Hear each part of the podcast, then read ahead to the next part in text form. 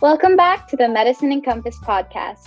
Season 4's theme is back to school, and to celebrate our return to the daily grind of homework and Sunday cramming sessions, our hosts will be taking a deep dive into the world of CVs and academics, discussing the pathway to become a healthcare professional.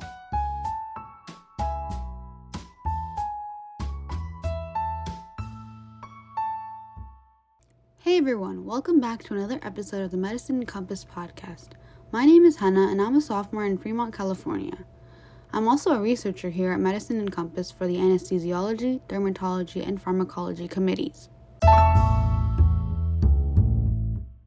Today I'll be talking about cold mailing, a concept unfamiliar to many but very important for those wanting to get into research in high school.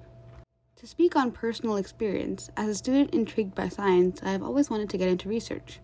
Research for high school students can be an extremely valuable experience, especially for those wanting to get into medicine or research in the future. First, let's talk about what research is and what to expect when emailing for an opportunity.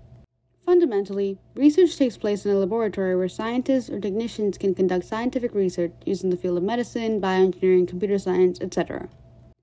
Now, for high schoolers, it's not reasonable to expect to conduct your own experiments in a lab, but it can be possible based on the time and effort you put in. Regardless, to start off, cold mailing can be a great way to contact professors or other research technicians near you to gain access into a lab. However, you will most likely be serving as an assistant or an intern. But if all goes well, you may be able to help the private investigator out with their project and learn a lot along the way. But even before that, students need to accomplish the scary feat of cold emailing. Although it sounds daunting, the task itself is simple. It consists of emailing technicians about your interest in their work and determination to get experience. But before you can even write the email, you need to find professionals to email. If you wish to gain experience in a wet lab or in person, it's best to pick local universities. Some local community colleges also have wet labs where professors are open to allow high schoolers in. Regardless, finding a good university is an important first step. Another big part of the first step is finding professors in the field that interest you. For instance, if you're interested in neuroscience, it would be very beneficial to find professors in neurobiology research. But above all, remember that opportunities are very rare, so do not limit yourself greatly by being too picky in the field of research. With all that information out of the way, let's get to the important details of cold mailing itself. Now, cold mailing is usually harder than most communications because you don't have a relationship with your audience and you can't modify your response in real time, so you don't know how to react.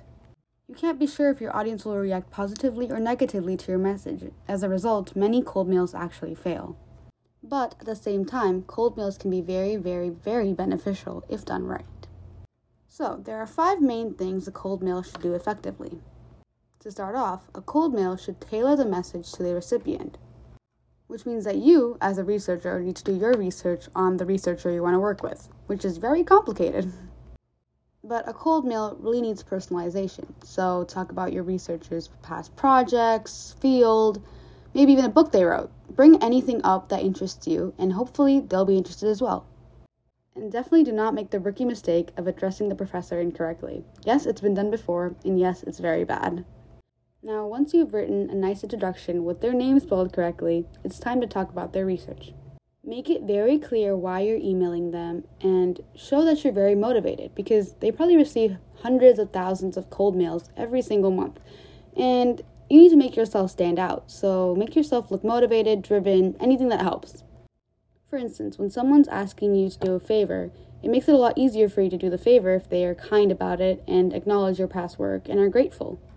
Now, unless you're emailing your person through a mutual connection or have met them before, you are a stranger to them. So make sure you introduce yourself. So, in the first few lines of the email, you want to introduce yourself. You know, state your name, your school, your age, your city, anything that gets them to know you. Moreover, you want to find common ground between yourselves. So that includes maybe talking about your dedication to the field, maybe some past experiences that could help you out, just anything to make yourself known to this person and maybe familiarize yourself with this person. Now, you also want to acknowledge what this person's time will do for you. So, definitely explain how their help would be a really great, amazing thing for you and how it could really jumpstart your career. Making the recipient feel important and special and also powerful in this way could be a really great way to get a response. Now, you also don't want to go in asking for too much because it's probably not likely. So stick to asking for smaller things, maybe a potential internship position over the summer, or maybe a chance to just observe their research. Go in asking for a smaller thing, and potentially you'll walk out with a bigger thing. But if you go in asking for a smaller thing, it's more likely you get that smaller thing and then some. But if you go in asking for too much, it's not likely you get anything at all. Moreover, value the recipient's time. They are most likely very busy and usually don't have time to read very long, cold emails. So keep it short, keep it sweet, and keep it comfortable. You'd probably want to read your email out loud to make sure there are no mistakes, because that can be quite embarrassing, and to make sure it sounds natural, because that's the best way to get a response. But as flexible you want to be in your email, you also want to be authoritative. So maybe suggest a potential meetup, a potential meeting uh, online or in a coffee shop. Doesn't really matter. Whatever works the best for you. Suggesting something semi immediate like a meeting could be a great way to get yourself into the recipient's mind and hopefully get something going a lot faster. Plus, a meeting like something in person could be a great way to naturally get to know your recipient and potentially make a better connection with them. So, those are some very important pointers for your email. Now, let's talk about the email itself. What to write, where to find a template. Should you use a template? Let's find out. So, like we said before, recipients would like a personalized email, you know, one to make them feel connected to you. So, it's not best to copy paste the template to many people. With that said, if you find a great template that makes you feel connected and, you know, happy, then it's possible to use it. Just make sure to personalize it with every single email. So, for instance, if you find a template that uses some good sentences, make sure to personalize the sentences yourself and to add your own sentences to make sure that it's personalized, important, and special.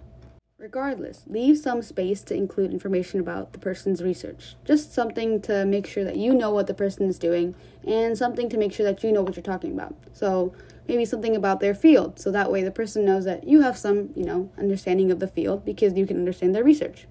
But above all, it's very, very, very important to not rely on a template for every single thing.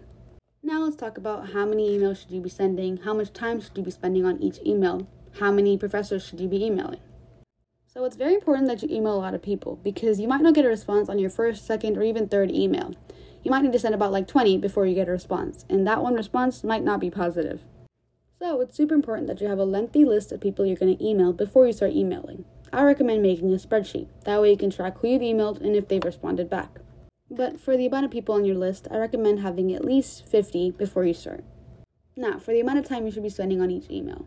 You want to get to know this person before you email them. So I recommend spending at least a good five minutes or so reading up on the person, you know, looking into their old research and such.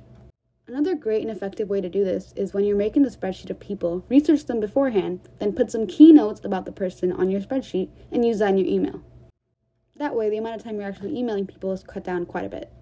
So, if you implement that technique, you wouldn't have to spend more than three minutes on each email because you're just reading up the pointers and including it in the email. But on researching the person itself, I would spend at least five or so minutes looking into the person's old projects, books, anything. Now, what do you do if you don't get a response? Now, keep in mind this person is very busy, like I said before, and it's kind of unlikely you get a response the first time around you might need to send a follow up, but don't send a follow up too early because then you just kind of are bothering the person quite a bit. Now, obviously, you are not a bother, but if you keep sending emails every other day, the person is kind of unlikely to give you an opportunity.